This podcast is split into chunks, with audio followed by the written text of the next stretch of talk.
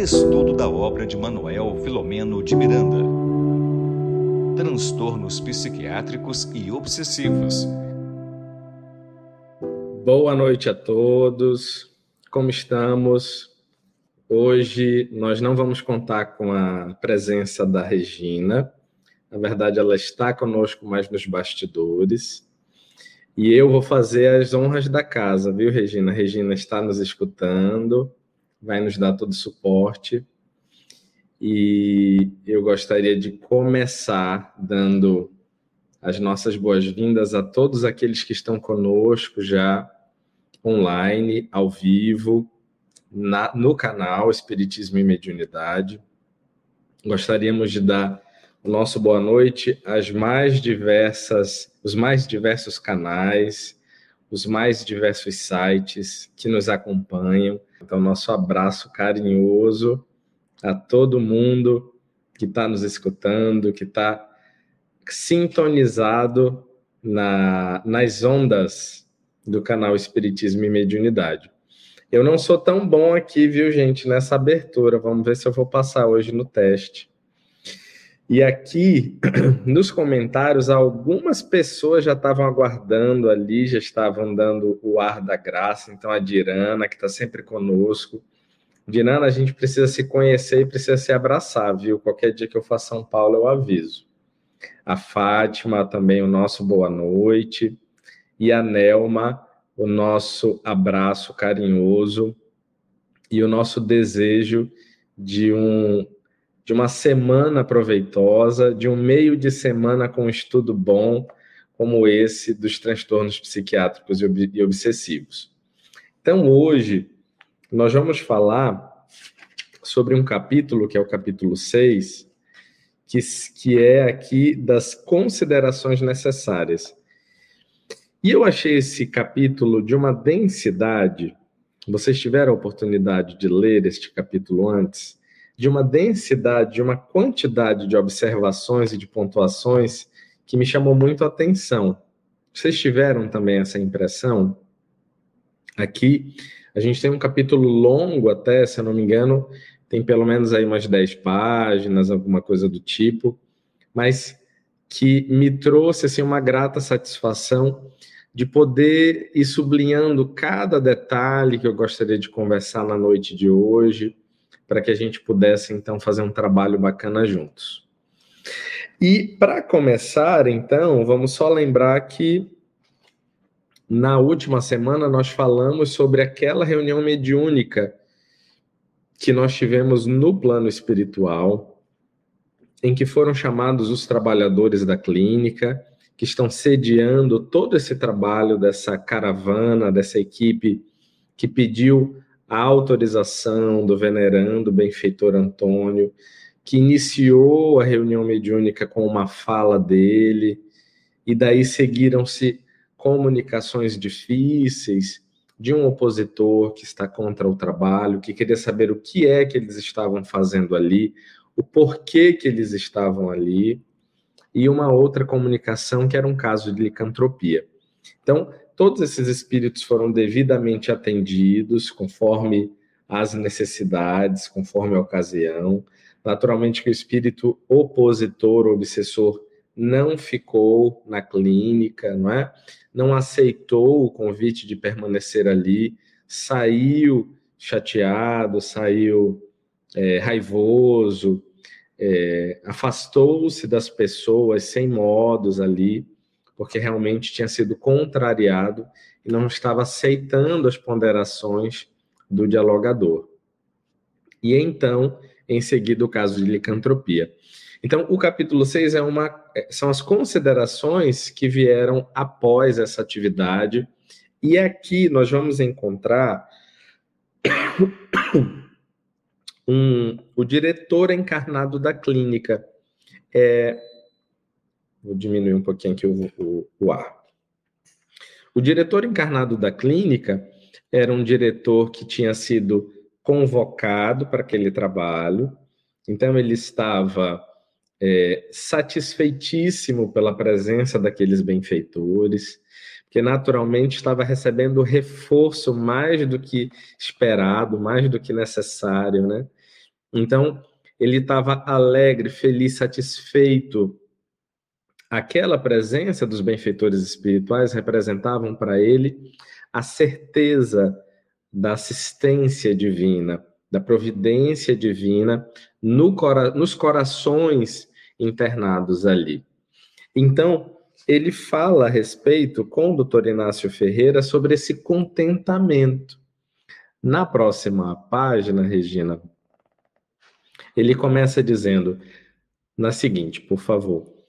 Não posso ocultar o meu contentamento diante da grandeza do trabalho psicoterapêutico de socorro aos nossos pacientes. Acredito que eles sempre receberam esse expressivo auxílio, embora indiretamente. Agora, porém, instalando-se uma atividade especializada neste recinto, certamente os dedicados companheiros carnais, alguns dos quais aqui também estão presentes assistindo ao cometimento. Opa, passou um pouquinho. Contribuirão com muito mais valor e renúncia em benefício dos resultados opimos. E eu entendo aqui, gente, para começar, para a gente começar a esquentar os nossos motores, imaginem um trabalho árduo, um trabalho difícil, um trabalho que vai é, dia após dia, não é? Assim, somando-se as dificuldades, as situações extremamente complexas e difíceis, e aí de repente chega é, alguém para ajudar com inúmeras é, possibilidades, inúmeras condições. Nós nos regozijamos e voltamos a olhar aos céus agradecidos por aquelas presenças. Então, eu acho que é isso que aconteceu com esse diretor. A descrição narra que ele estava ali voluntariamente ajudando, contribuindo, que ele tinha uma experiência na área bancária e aí se dispôs a cuidar da clínica, não é? Se dispôs a contribuir, era espírita, e então, fora do corpo, consciente como ele estava, ele estava recebendo. Está passando um pouquinho aí as páginas, a gente está lá no início ainda. Nós estávamos recebendo então aquele apoio, aquela bênção, não é? E ele então começa um assunto com o doutor Inácio Ferreira a respeito da obsessão. Então, eu dividi o capítulo, na verdade, em três partes. Nós vamos tentar hoje trabalhar a primeira, o primeiro terço desse capítulo. E vamos tentar trabalhar os outros dois terços nas próximas semanas. Se conseguirmos fazer em duas semanas, bem, senão a gente estica mais um pouquinho. O importante é que a gente possa é, degustar bem cada uma dessas reflexões. E no início, no primeiro texto desse capítulo, eu achei que a gente tinha muita coisa para trabalhar. Na página, nas páginas seguintes, é, tem uma fala, Regina, do doutor Inácio sobre parasitose. Pronto, aí. E aí ele fala assim: esse primeiro parágrafo eu achei interessante. Essa parasitose da alma tem as suas raízes fincadas no recesso do ser, nos campos energéticos, comunicando-se com as delicadas tecelagens do córtex cerebral. Então, aqui, a gente tem uma confirmação de algo que já foi exposto de diversas maneiras e em diversos lugares.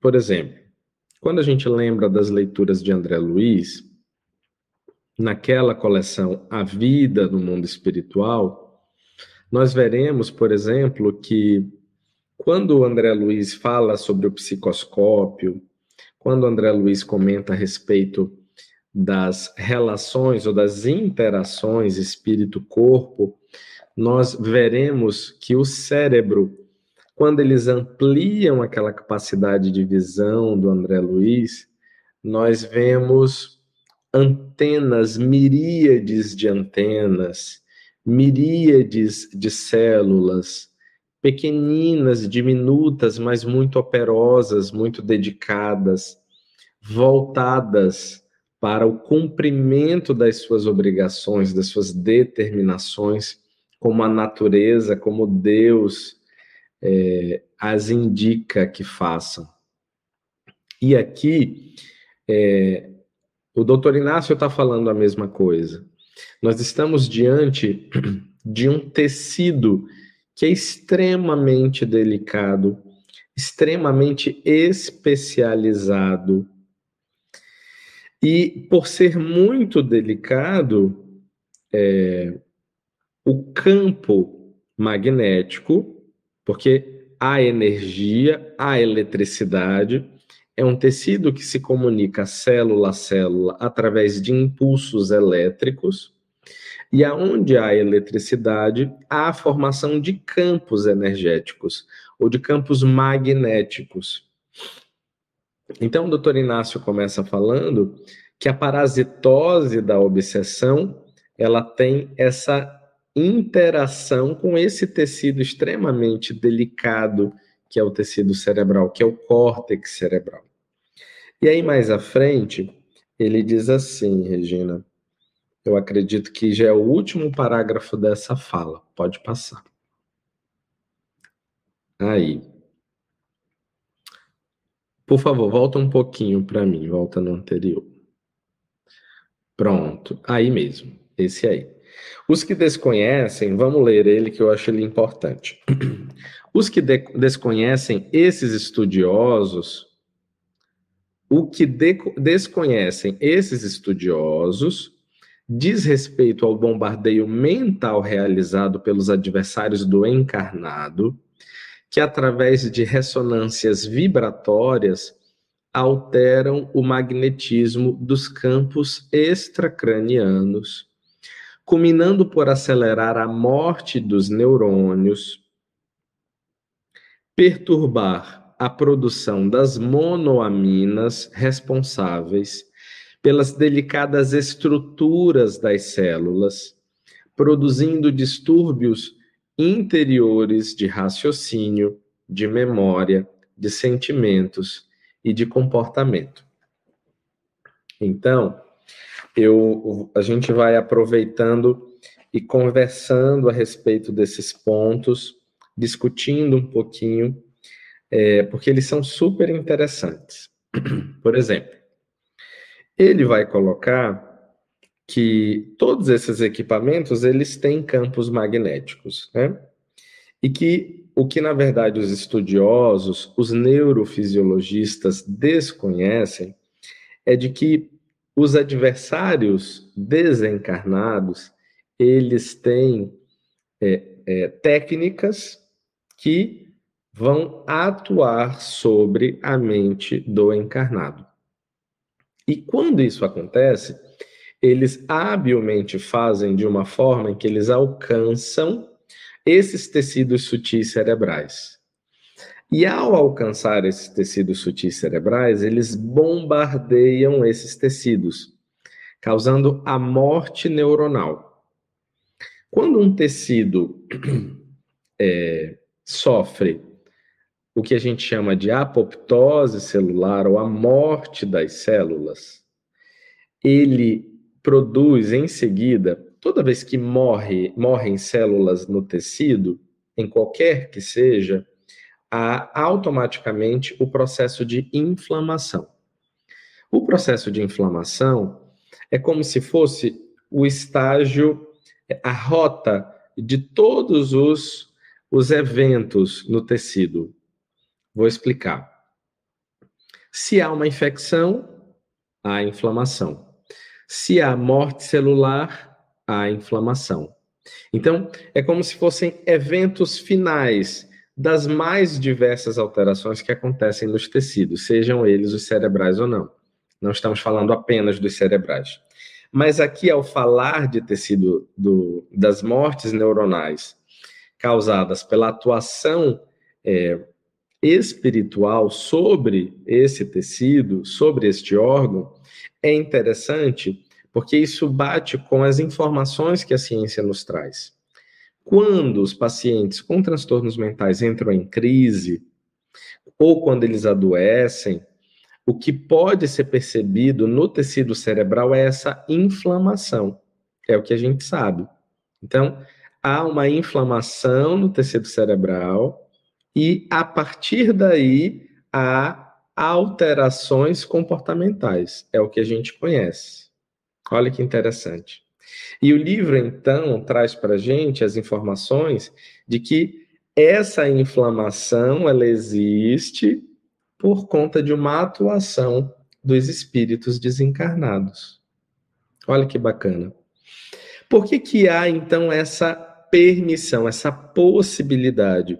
E mais para frente ele vai dizer que, na verdade, isso acontece porque há uma relação entre esses espíritos. O encarnado, ele sofre esse assédio por um motivo.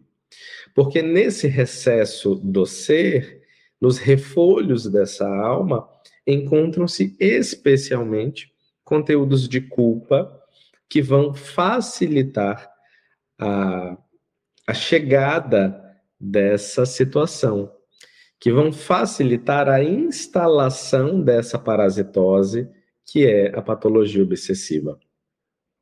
Então, antes da inflamação, porque de alguma sorte nós temos um cérebro com um conteúdo genético, com uma carga, uma informação genética que, que, que a gente sabe que ele é passível de apresentar aquela determinada doença ou aquela determinada alteração.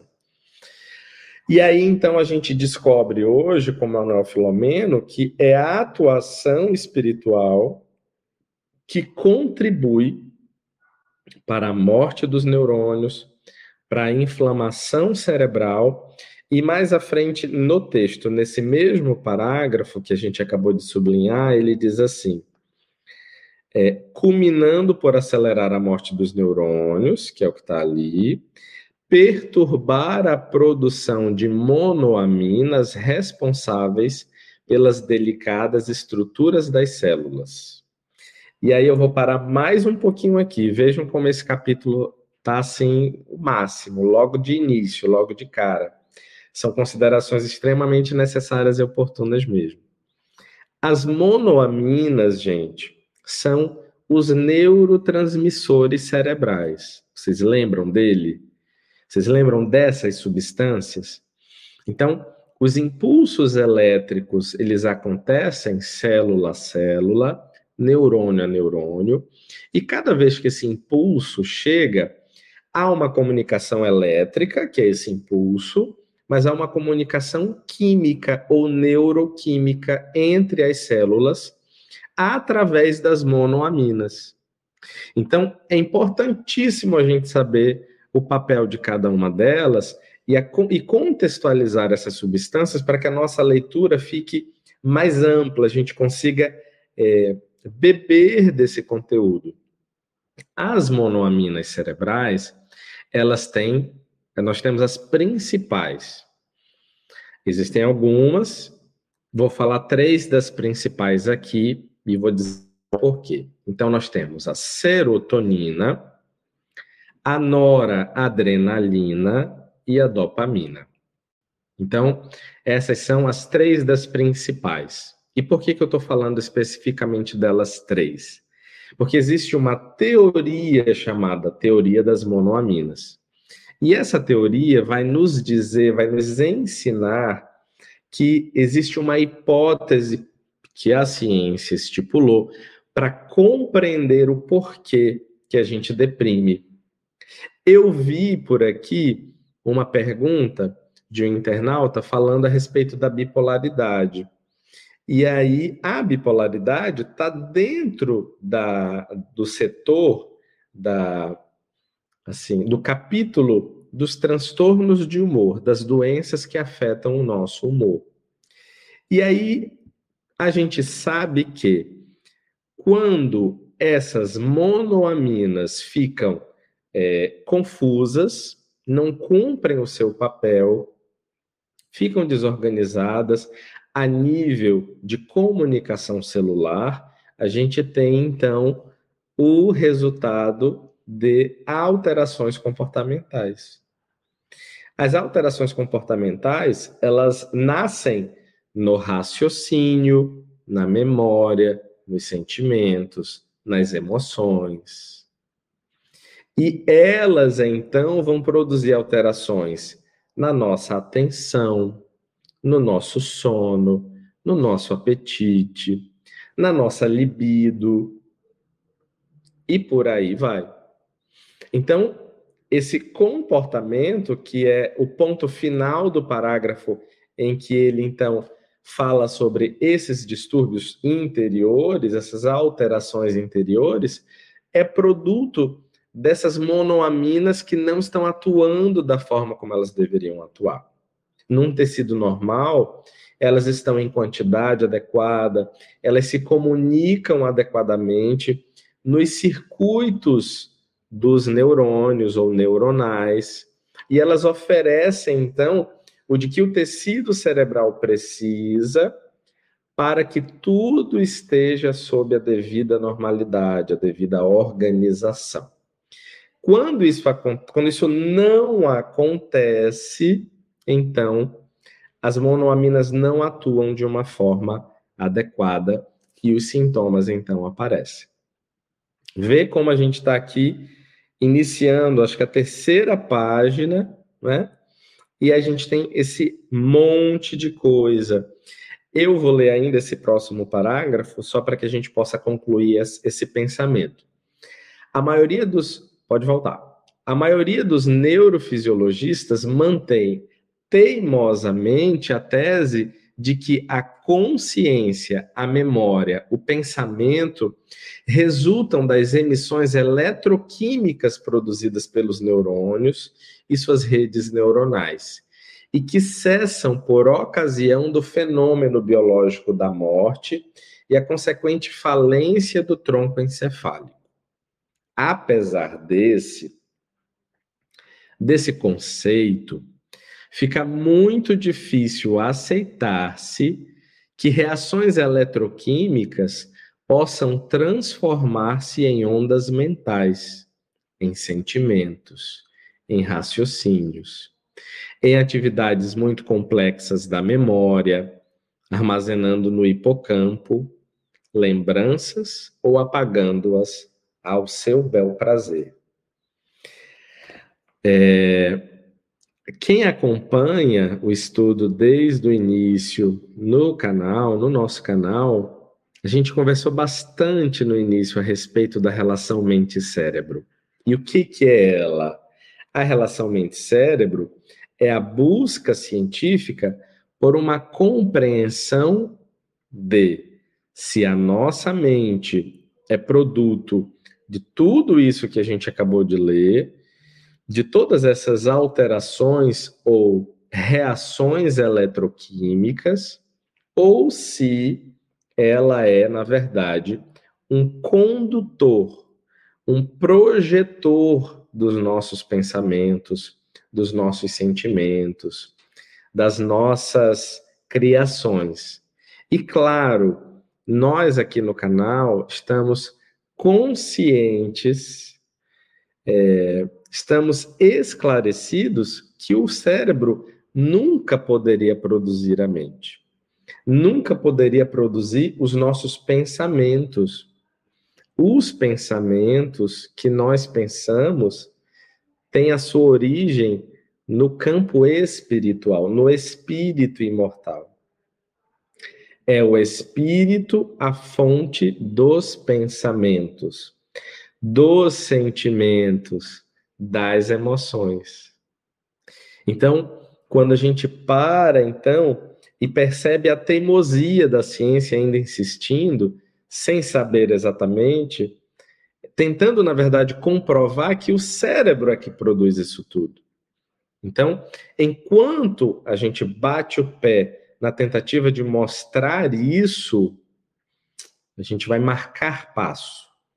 Vamos ter dificuldade de avançar por quê?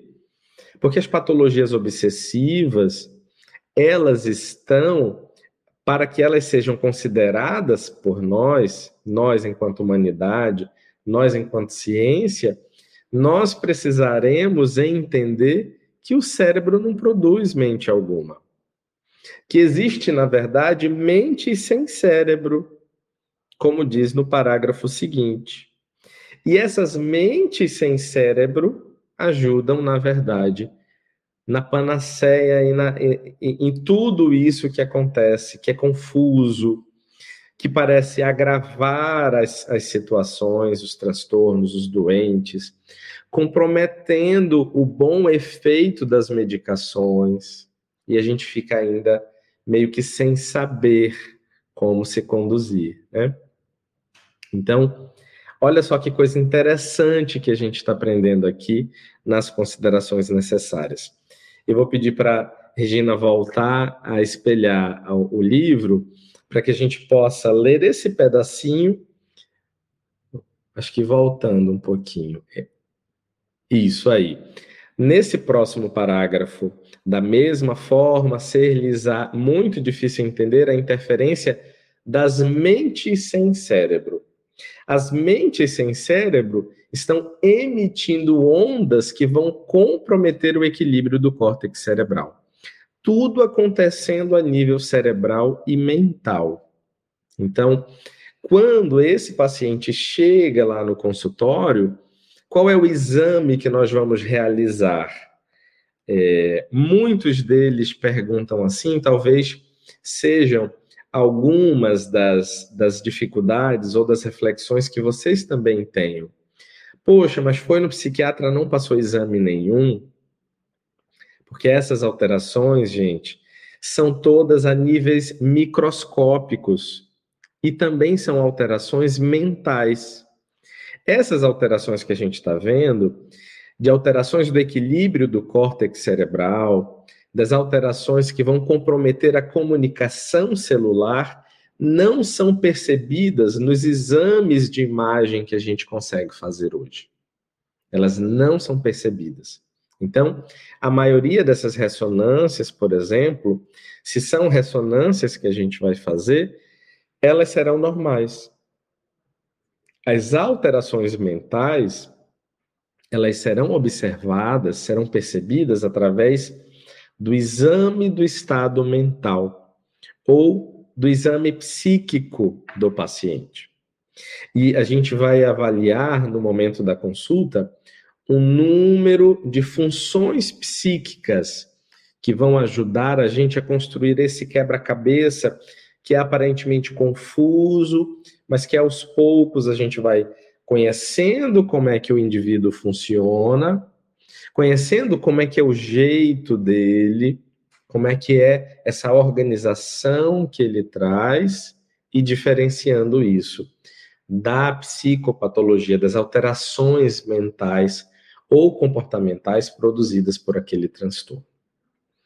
Ainda nesse parágrafo, Regina, mas já, já um pouquinho caminhando para o final dele, na próxima página, a gente começa assim: conhecendo o mecanismo, isso, neurofisiológico do ser humano, alguns espíritos perversos orientam os seus tutelados em técnicas obsessivas, de forma que possam agir através dessas emissões de ondas vibratórias perturbadoras, que terminam por ser captadas pelo cérebro do encarnado em face das matrizes morais que se encontram nos seus perispíritos, em decorrência dos atos infelizes praticados anteriormente, inscritos como culpa e necessidade de reparação. Pronto. Então, aí a confirmação de que não é qualquer cérebro que está apto a padecer de um transtorno mental. É preciso que nele haja uma carga genética trazida desde o início da vida para isso. E como é que essa carga genética foi escolhida?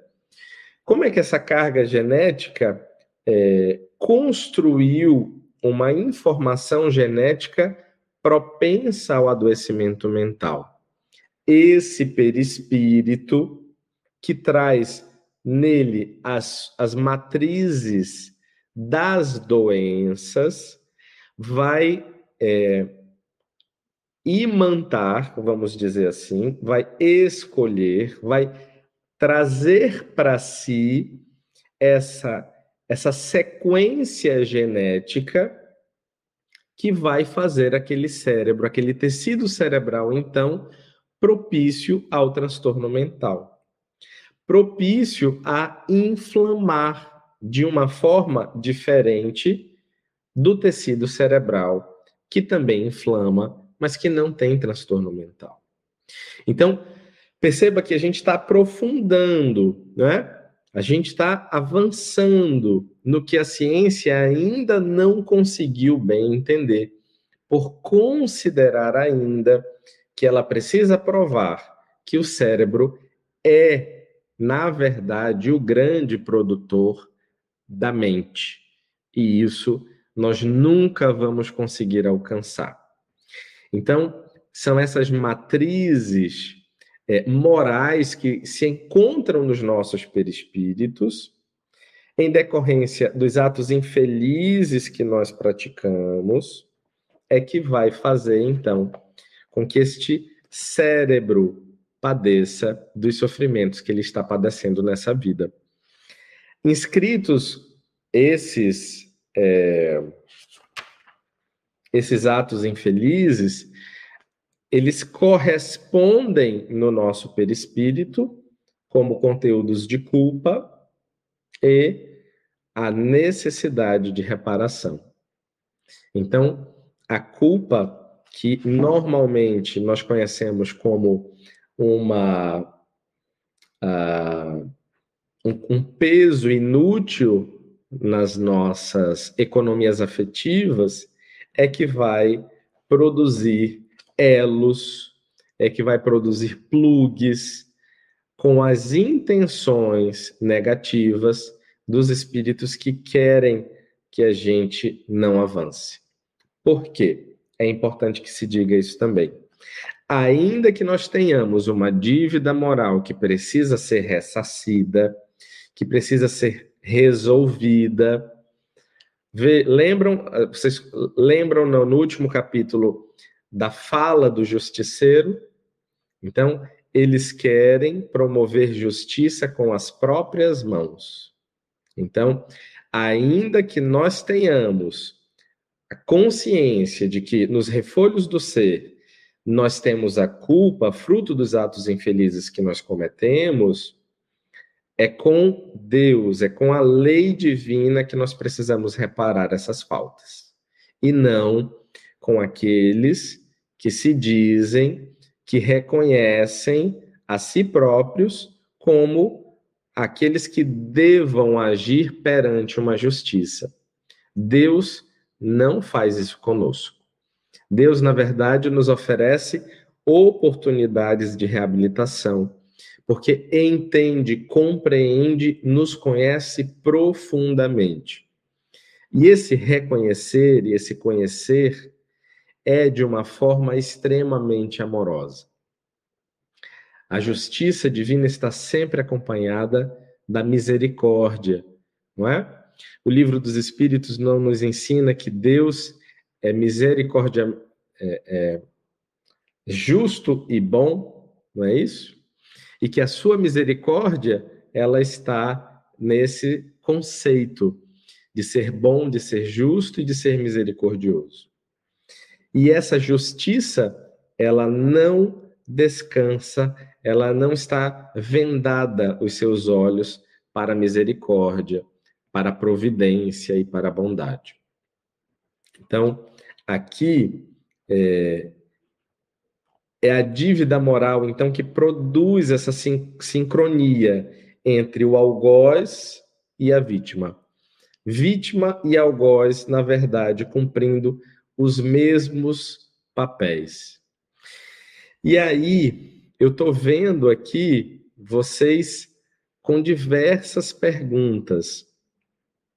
Eu vou pedir é, para a gente falar de mais um pontinho aqui e a gente caminha então para a gente discutir algumas perguntas que eu estou achando que aqui hoje está bombando nas perguntas aqui. Eu quero agradecer a participação de todos. A gente vai buscar responder as perguntas hoje. É, vamos passar a próxima página, Regina, por favor, e aqui. É sempre a dívida moral. Olha ali que a gente estava conversando que se encarrega de produzir sincronia entre o antigo algoz e sua vítima anterior. O mais é resultado da perseverança dos indigitados cobradores e das debilidades morais daqueles que lhes passam a sofrer o assédio. Então, a gente vai concluir esse pedacinho, né? Porque em seguida começa com a com a fala de Juliano. Juliano vai dizer assim: Poxa, mas a minha dificuldade era porque eu não sabia que existia o espírito. Quando eu era psiquiatra, quando eu trabalhava na Terra, eu não entendia que os espíritos, que existiam mentes sem cérebro. Então, ele vai comentar isso e vai dar prosseguimento a esse diálogo rico do nosso capítulo, do início do nosso capítulo, Considerações Necessárias. Eu vou pedir então, a gente tem ali uns 18 minutinhos aqui, segundo o meu relógio. Eu acho que é o suficiente para que a gente possa responder algumas perguntas. Eu estou vendo aqui sete perguntas para a gente responder.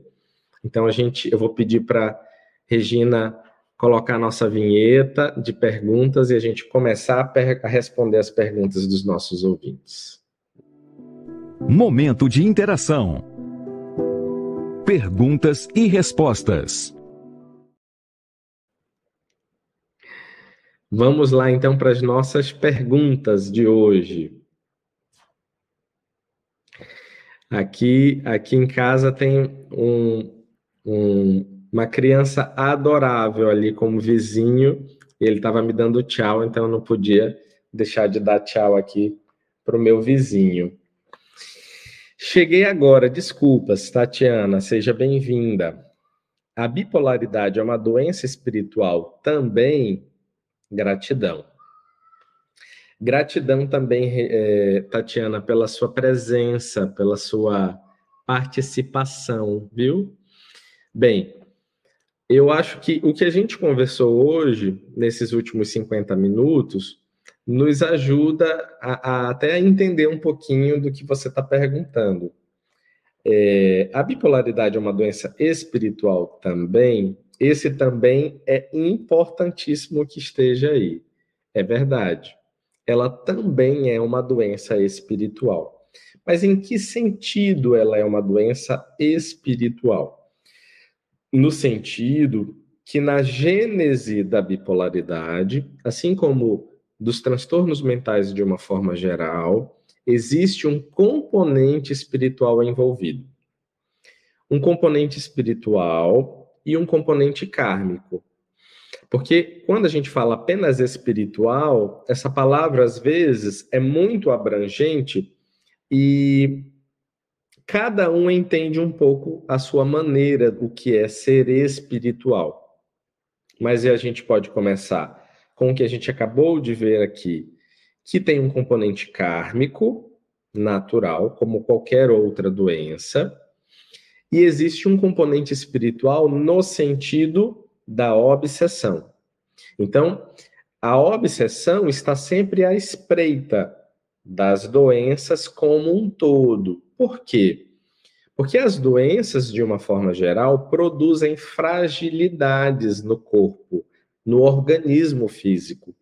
Então, essas fragilidades orgânicas, de uma forma geral, mais uma vez repetindo, elas são instrumentos utilizados pelos opositores, pelos obsessores, para agirem contra os obsidiados. As fragilidades orgânicas como um todo, elas facilitam esse assédio.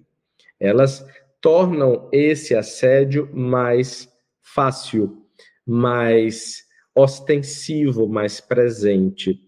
Então, nesse sentido, é uma doença espiritual também, viu? Obrigado pela sua participação. Nós temos uma outra pergunta da Cláudia Braga. Cláudia, seja bem-vinda. Uma ótima noite para você também e obrigado pela sua participação. A Cláudia nos diz assim: Boa noite, passo por uma dificuldade significativa. Sou médium de audiência e no momento estou sendo assediada por um obsessor. Já passei por muitos atendimentos fraternos sem sucesso. Você consegue me ajudar? Obrigada. Bem, Cláudia, é, vamos lá. A ciência, a ciência vê é esse sintoma como uma alucinação auditiva, certo? Ela, ele é um sintoma não compreendido como uma doença no contexto sociocultural e religioso do qual nós fazemos parte. Provavelmente, se um médico escutar isso, pode compreender que você está tendo uma alteração chamada da senso-percepção. E essa alteração da senso-percepção pode ser compatível com algum transtorno mental específico. Se o que você tem é mediunidade tão somente, ela precisa ser tratada com tratamento espiritual. Sem sombra de dúvidas. O tratamento espiritual é a escolha para as patologias que também têm como causas as questões espirituais. Na verdade, a, a terapêutica espírita é a terapêutica indicada para essa situação. O passe, a água fluidificada e o tratamento espiritual. Sentar, assistir uma palestra pública, participar desse tratamento, ser cuidada, é aí que começa, que inicia esse processo de recuperação, de reajustamento. De tal forma que os espíritos vão organizando esses tecidos sutis que estão sendo perturbados pela ação magnética de um espírito que influencia, que obsidia. Porque a mediunidade em si, ela é, nos deixa é, mais sensíveis, né? mais próximos da relação com o plano espiritual, com o mundo espiritual, mas ainda assim é preciso que isso aconteça dentro de limites, de liames, não é? que vão salvaguardar a nossa saúde mental e física, para que a gente possa atuar como trabalhadores, como médiums e garantir também o bom funcionamento em outras atividades que nós fazemos e que nós participamos. Se você acha é, interessante, importante, seria também bacana uma avaliação médica para te ajudar a entender se isso é somente o que você está falando. Será que não pode vir de um outro, é, de uma outra causa, de um outro motivo? Então, aqui a gente tem discutido sempre é, uma visão holística, integrada, global de todos os no, das nossas alterações, todos os nossos transtornos. É claro, Cláudia, que eu estou falando aqui respondendo de uma forma genérica sua, ao seu questionamento nós, nós sentimos muito assim pela sua dor, pelo que você está enfrentando, e a gente quer que você resolva isso logo. E resolver isso logo pode ser alcançar as mais diversas, os mais diversos recursos para que você possa entender o que realmente está se passando com você, tá bom? Uma ótima noite e eu espero que a gente possa se ver outras vezes aqui no canal Espiritismo e Mediunidade. Nós temos a Genima Laguzzi.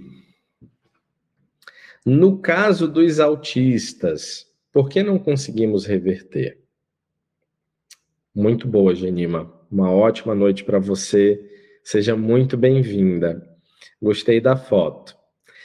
Gente, escuta só. Hoje eu dei o diagnóstico de TEA para um paciente de 12 anos de idade. Ele funcionava relativamente bem, tinha algumas questões ali de interação social, algumas dificuldades, mas ele estava seguindo a vida com uma relativa, um relativo bem-estar. E a Genima acabou de perguntar assim: por que, que a gente não consegue reverter os autistas? Genima, a gente sempre tem um olhar, a gente costuma ter um olhar muito curativo para os problemas. Os transtornos de neurodesenvolvimento e as doenças crônicas nos trouxeram um olhar diferente.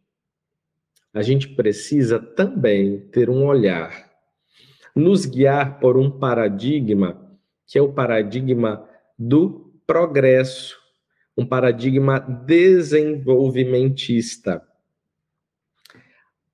O transtorno do neurodesenvolvimento, como o autismo, ele traz ao indivíduo limitações.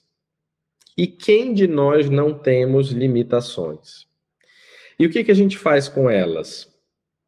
A gente precisa trabalhar para vencê-las, para superá-las. E às vezes a gente consegue, às vezes a gente não consegue. Então, quando a gente tem limitações, a gente se desenvolve a partir delas. É esse o olhar que seria bacana a gente ter para os autistas. E era o que eu estava falando para a mãe desse paciente hoje. Olha, vida que segue, vida normal, entre aspas, né? Por que entre aspas? Porque a gente não costuma muito utilizar, não é com bons olhos ou com bons ouvidos que a gente utiliza essa palavra normal. Mas o que eu queria dizer é que ele vai ter uma vida autônoma e independente.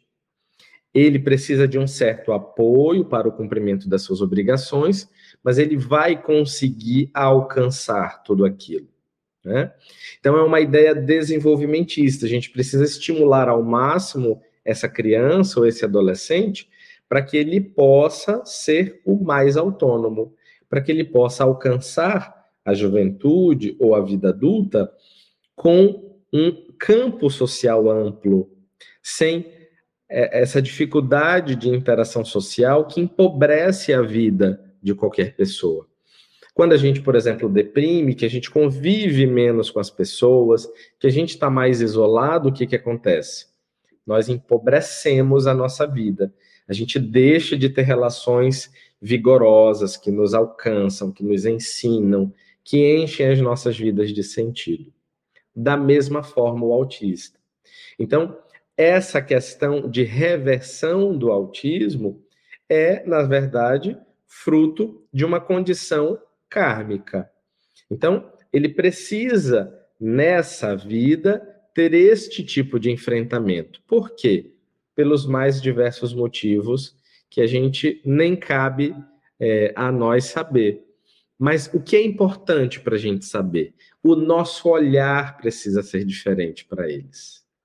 Então a gente precisa propiciar, na verdade, em condições ideais, a nossa sociedade deve garantir a eles toda a assistência necessária para que eles possam se tornar indivíduos sadios, é? indivíduos alegres, com sentido de viver e sem se sentirem tão diferentes a ponto de deprimirem, a ponto de estarem ansiosos, porque não se adequam nem aos ambientes, e no caso dos adolescentes, por exemplo, nem se adequam aos grupos, não é? Nós sabemos que os adolescentes têm uma, uma perspectiva muito grupal, de desenvolvimento, de estar com os outros, de se identificar em grupos. Então, quando eles são alijados, quando eles não, não são aceitos, eles entram em crise. Então, vamos, vamos ter esse olhar de desenvolvimento para os autistas, né? Vamos ter esse olhar de desenvolvimento para os pacientes que têm os transtornos do neurodesenvolvimento. o TDAH, o retardo mental, que agora mudou para déficit ou deficiência ou desenvolvimento intelectual. A gente precisa ter um olhar amplo para todos eles, viu? Mas obrigado pela sua participação. Muito bom ter você aqui. Nós temos uma participação aqui do Miguel, da Guatemala. Miguel, seja muito bem-vindo, seja bem-vindo. Uma ótima noite para você. Um abraço a todos na Guatemala.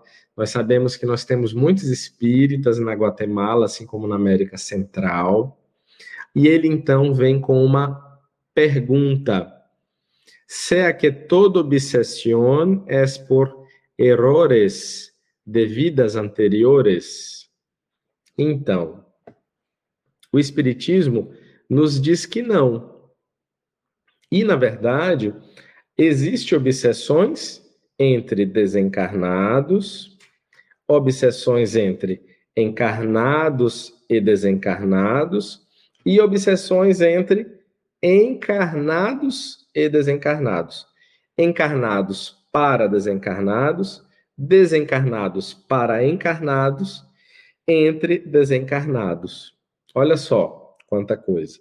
Então, as obsessões não são somente por erros de vidas anteriores. As doenças mentais, sim. Então, as doenças, como um todo, são frutos de condições que nós trazemos o nosso perispírito para se expressar em determinado momento da nossa vida aquela condição que irá nos limitar, que irá nos trazer uma experiência amarga e dolorosa muitas vezes, porém são formas de reparação diante da lei. Então, as obsessões em si, elas nem todas são por erros de vidas passadas, mas como nós colocamos aqui, os transtornos mentais, sim, viu? Miguel, volte outras vezes, acompanhe aqui o canal Espiritismo e Mediunidade e uma ótima quarta-feira para você e sua família. Dirana, eu pensei que a Dirana não fosse perguntar hoje, gente. O que, que é isso? Olha, um abraço carinhoso para Dirana. Ela tem um, uma, um comentário e uma pergunta. É incrível a relação da doutrina espírita com a ciência. Tiago, não está claro para mim. Essa reunião no plano espiritual ocorreu entre encarnados e desencarnados? Então, nós sabemos que a mediunidade ela está sediada onde? No perispírito. Perfeito. Então, quando nós estamos fora do corpo físico, encarnados, mas fora do corpo físico, atuando no plano espiritual, nós estamos é, com o nosso perispírito. Nós somos espírito e perispírito, é o, invol é o invólucro ou envoltório que é semimaterial e que nos liga ao corpo físico.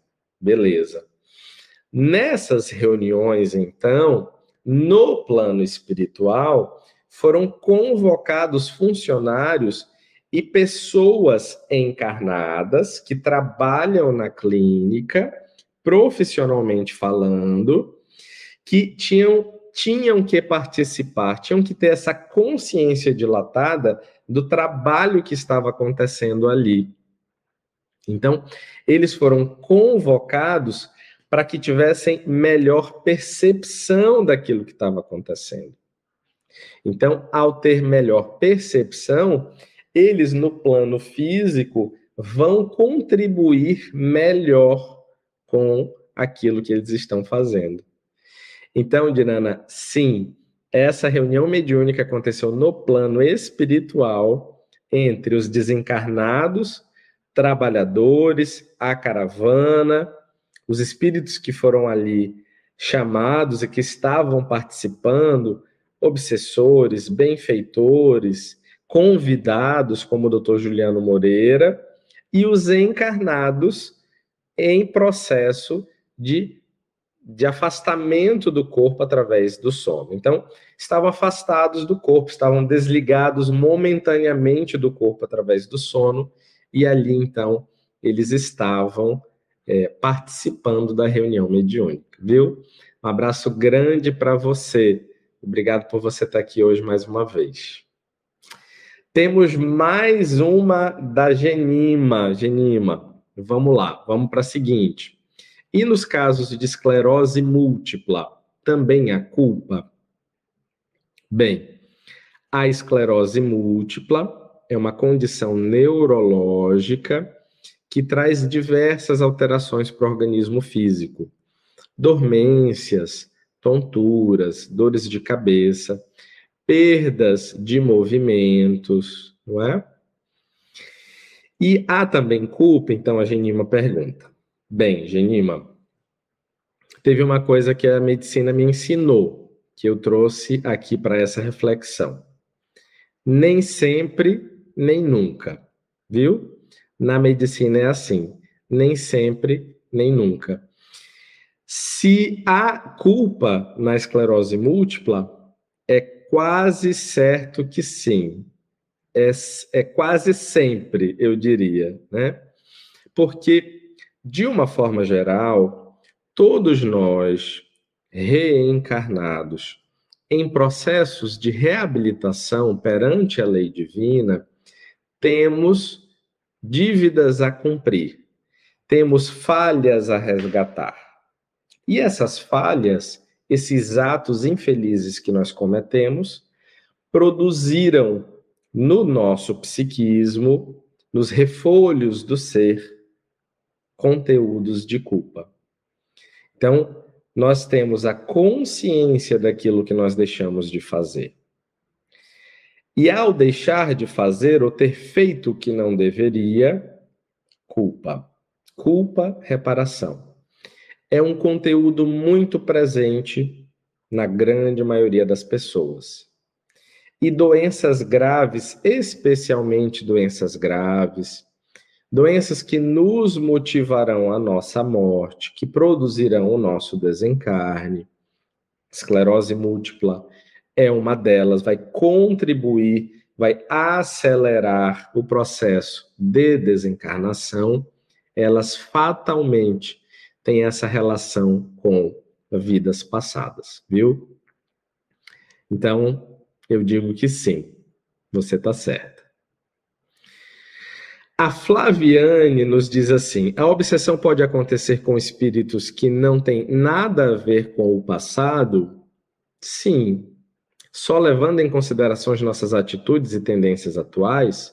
Sim. É, nós vimos no, no, no livro que os justiceiros, por exemplo, eles estão ali por uma causa, mas eles não têm re, necessariamente uma relação. É, pessoal com o paciente ou com a pessoa que eles obsidiam. Né?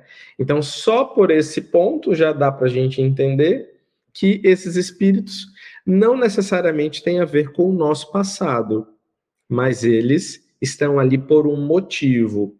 Lembra, a gente tem especi especificamente três tipos de opositores ou de obsessores: os nossos pessoais, aqueles que são que estão contra é, o bem, não é? E aqueles que estão contra nós, porque nós produzimos o bem a alguma pessoa. Então, indiretamente, eles se voltam contra nós, sem que necessariamente a gente tenha feito alguma coisa para eles. Mas porque nós produzimos o bem a quem eles não queriam que fossem beneficiados, se voltam contra nós. Os nossos pessoais são os nossos pessoais, já nos conhecem. E aqueles que estão contra o bem, contra a causa do bem, não estão nem porque estão contra nós pelo fato de nós termos, termos feito bem a alguém, e nem são nossos pessoais. Estão envolvidos contra todo aquele que se volta para realizar o bem. Flaviane, seja bem-vinda mais uma vez, viu? Vou te esperar outras vezes. E a nossa última é, e derradeira pergunta é a da Eliana Costa, que diz assim: Trabalho em uma escola e noto muitos casos de transtornos mentais e psiquiátricos em adolescentes. A que se deve este aumento e como lidar com eles? Eliana, essa é uma, é uma grande pergunta. Obrigado pela tua participação. Bem, hoje, na verdade, a gente tem várias respostas para elas. Uma delas, uma resposta que o Espiritismo nos ajuda a entender melhor, é o nível de espíritos que há algumas décadas passaram a reencarnar na Terra. Lembra que a gente está vivendo uma fase de transição. Então, os espíritos mais renitentes no mal estão recebendo as últimas oportunidades de fazer a diferença quando encarnados aqui no globo terrestre. Então, naturalmente, que são espíritos extremamente comprometidos com a lei divina. E eles virão com diversas patologias, com diversos transtornos, com diversas condições limitantes. E nós precisaremos atuar de uma forma amorosa, caridosa e muitas vezes sacrificial para ajudá-los a se desenvolverem e a não olhar a doença para que tenham é, rebeldia contra Deus, para que se revoltem contra Deus. Pelo contrário, o nosso papel e a nossa atuação é tal para que eles possam aprender que dentro dessa limitação existe o amor divino. É por muito amá-los que nascem com determinadas limitações, doenças, para que errem menos. Então, esses adolescentes, eles de fato estão cada vez mais presentes nos consultórios, nos ambulatórios, estão muito adoecidos. Uma outra forma de compreender isso também é porque hoje, com o avanço da ciência, Eliana, nós temos mais condições de diagnosticar os problemas.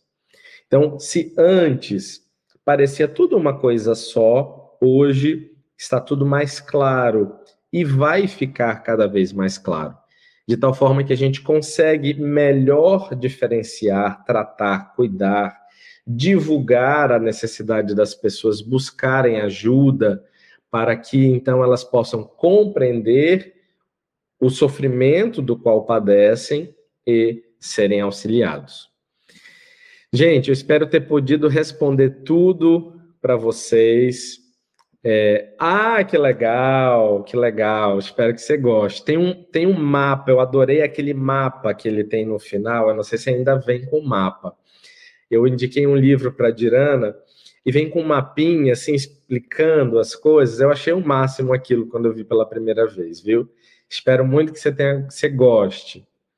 Gente, o nosso abraço carinhoso a todos. A gente passou alguns minutinhos hoje do horário habitual, a gente pede desculpas, mas eu quero agradecer a grande participação de todos hoje. A gente fica muito feliz com a presença de todos. A Regina deixou o, nosso, o abraço dela, o qual eu transmito aqui. Fiquem com Deus, uma ótima semana e muita paz aos corações. Uma ótima noite a todos e a gente se vê na próxima semana. Até lá. Estude conosco. Faça parte da família Espiritismo e Mediunidade. Em Lives TV.